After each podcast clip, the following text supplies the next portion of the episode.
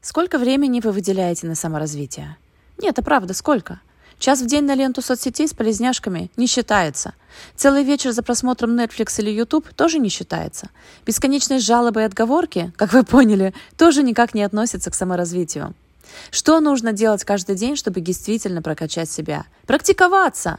При этом практиковаться нужно во всех сферах. Задайте себе вопрос, что я могу сделать сегодня, чтобы стать лучше?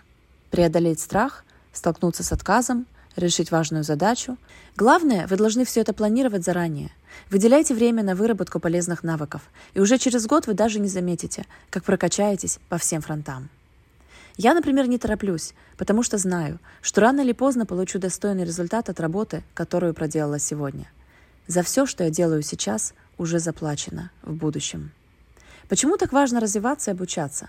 Потому что новые знания помогут вам виртуозно управлять своим самым главным активом – вашим мозгом. Нет, самый главный актив – это не время. Это ваш мозг. Зачем вам нужно время, если у вас нет мозгов? И раз уж мы начали говорить о мозге, знаете, наш мозг – это гений оправданий. Я бы назвала его генератором оправдательных фраз. Он в этом настоящий профессионал. Потому что наш мозг постоянно использует разные изощренные объяснения, которые придают нашим жалким оправданиям вес и важность. И что вообще с этим феноменом можно сделать? Ну, как минимум запомнить, что оправдание – это всего лишь набор слов в вашей голове. И это не превращает его в вескую причину. Представьте, что вы держите оправдание на своей ладони. И они являются причиной делать или не делать что-то. Вам самим эта причина нравится? Оправдания вам никак не служат. Они не приводят вас ни к какому результату. Ты слишком устала. Завтра будет новый день. Это слишком сложно. У тебя ничего не выйдет и так далее. В общем, я изобрела метод, как с этим работать, как можно бороться со своими оправданиями. Я им подмигиваю. Ну, знаете, что-то вроде «Ну, привет, я тебя вижу и знаю, что ты замышляешь». А после этого я ловлю фокус и возвращаюсь к работе. Помните о том, что ваш примитивный мозг хочет трех вещей – удовольствия, отсутствие боли и спокойствия. Поэтому он ищет оправдания, чтобы вы не выходили из зоны комфорта. Но все, о чем вы мечтаете – находится за ней. Все, о чем вы мечтаете, находится вне зоны комфорта.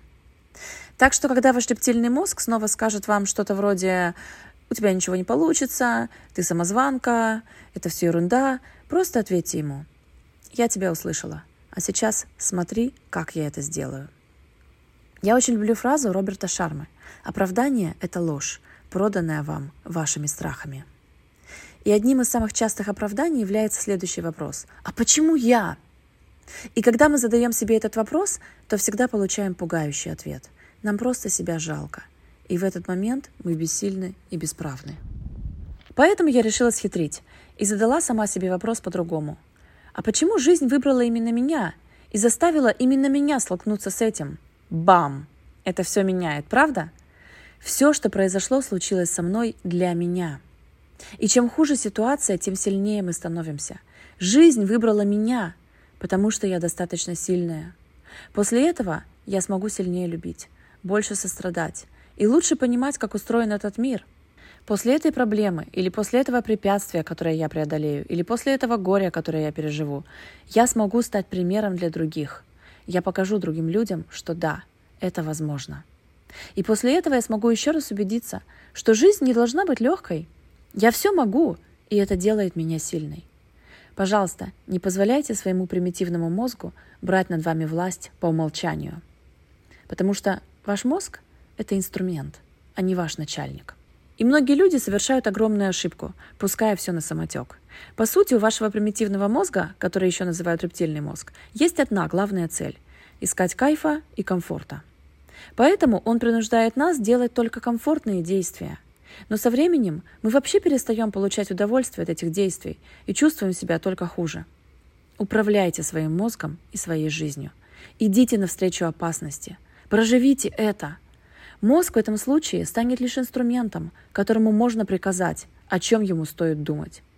Знаю, это звучит просто, но именно такое программирование мозга позволяет создавать новые нейронные связи и буквально заставлять себя верить во что-то большее.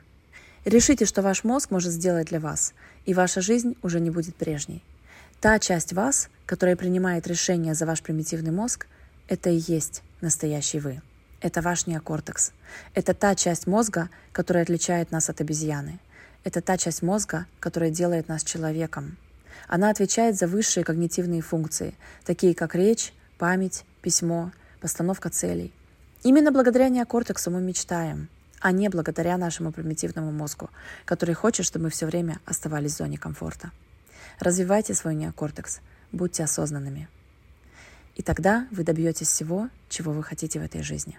Спасибо за внимание. С вами была Дарья Шанс. Пока.